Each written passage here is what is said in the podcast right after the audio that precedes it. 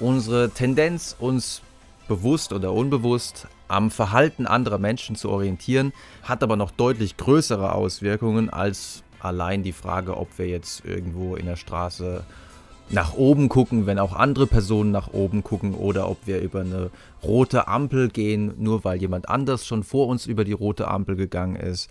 Es hat nämlich auch anscheinend große Auswirkungen auf unser Konsumverhalten und, und damit auch, gerade wenn es zum Beispiel ums Essen geht oder ums Rauchen, Alkoholkonsum etc., damit hat es auch Auswirkungen auf unsere Gesundheit dass wir uns zum Beispiel beim Essen wirklich ein Stück weit an dem orientieren, was jetzt jemand anders ist und dass wir ein Stück weit dessen oder deren Verhalten kopieren, ohne dass uns das manchmal oder meistens bewusst ist, konnte man zum Beispiel in der Studie von Tanner und Kollegen beobachten, in der man 113 Versuchspersonen vor einen Computer gesetzt hat und ihnen gesagt hat, ja, ähm, eure Aufgabe ist einfach euch von einem anderen Probanden, von dem ihr gleich ein Video sehen werdet, Werbebotschaften vorlesen zu lassen und diese Werbebotschaften müsst ihr euch im Nachhinein merken.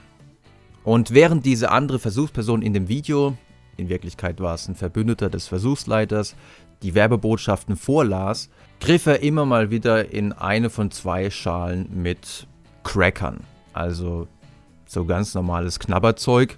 Und er hatte zwei Schalen vor sich. In einer Schale waren goldfischförmige Cracker, in der anderen Schale waren ähm, Cracker, die andere Tierformen hatten.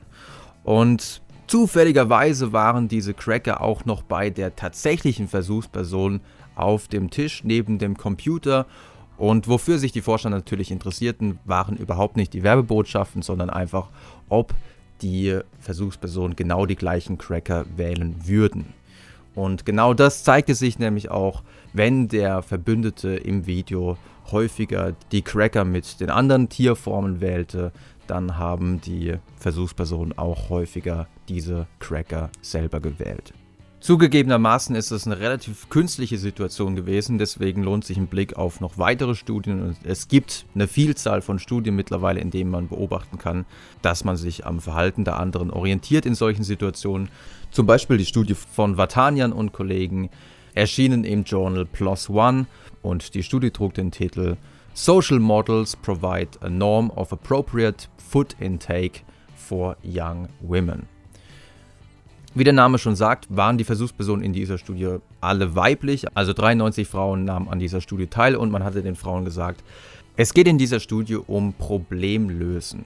Genauer, einige von euch kennen vielleicht das Mörderspiel und genau dieses Mörderspiel, bei dem eine Gruppe zusammensitzt und irgendeiner ermordet im Rahmen dieses Spiels Mitglieder der Gruppe und man muss herausfinden, wer ist der Mörder. Und natürlich spielt man das Ganze nicht alleine, sondern in Gesellschaft von anderen Personen. Und für diese Studie hat man das im Kreis von fünf Versuchspersonen durchgeführt, wobei vier dieser Versuchspersonen in Wirklichkeit Verbündete des Versuchsleiters waren. Diese vier Versuchspartnerinnen verhielten sich je nach Versuchsbedingung unterschiedlich. In der einen Versuchsbedingung war es so, dass sie während des Spiels relativ wenig Süßigkeiten, genauer M&Ms aßen. Also man hatte den Versuchspersonen M&Ms auf den Tisch gestellt und gesagt, ja, ihr könnt euch hier natürlich bedienen. Also das ist nicht unüblich bei Experimenten. Häufig stellt man ihnen Süßigkeiten auf den Tisch, einfach um sie bei Laune zu halten. Und in der einen Versuchsbedingung, wie gesagt, war es so, dass die Versuchspartnerin nur zwei M&Ms nahmen im Laufe des gesamten Spiels und in der anderen Versuchsbedingung war es so, dass die Partnerinnen im Durchschnitt ca. 35 M&Ms aßen. Zusätzlich gab es noch eine Kontrollbedingung, in der man die Versuchsperson alleine ließ beim Problemlösen und dann quasi schauen wollte, ja, was passiert denn, wenn jetzt kein Einfluss von außen besteht? Wie viele MMs würden sie denn dann zu sich nehmen? Und auch in dieser Studie zeigte sich, wenn die anderen wenig aßen, dann aßen auch die Versuchspersonen wenig, nämlich im Durchschnitt so circa 9 MMs. Und wenn die anderen aber sehr viel aßen, dann griffen auch die Versuchspersonen häufiger zu und aßen im Durchschnitt so circa 23 M&Ms.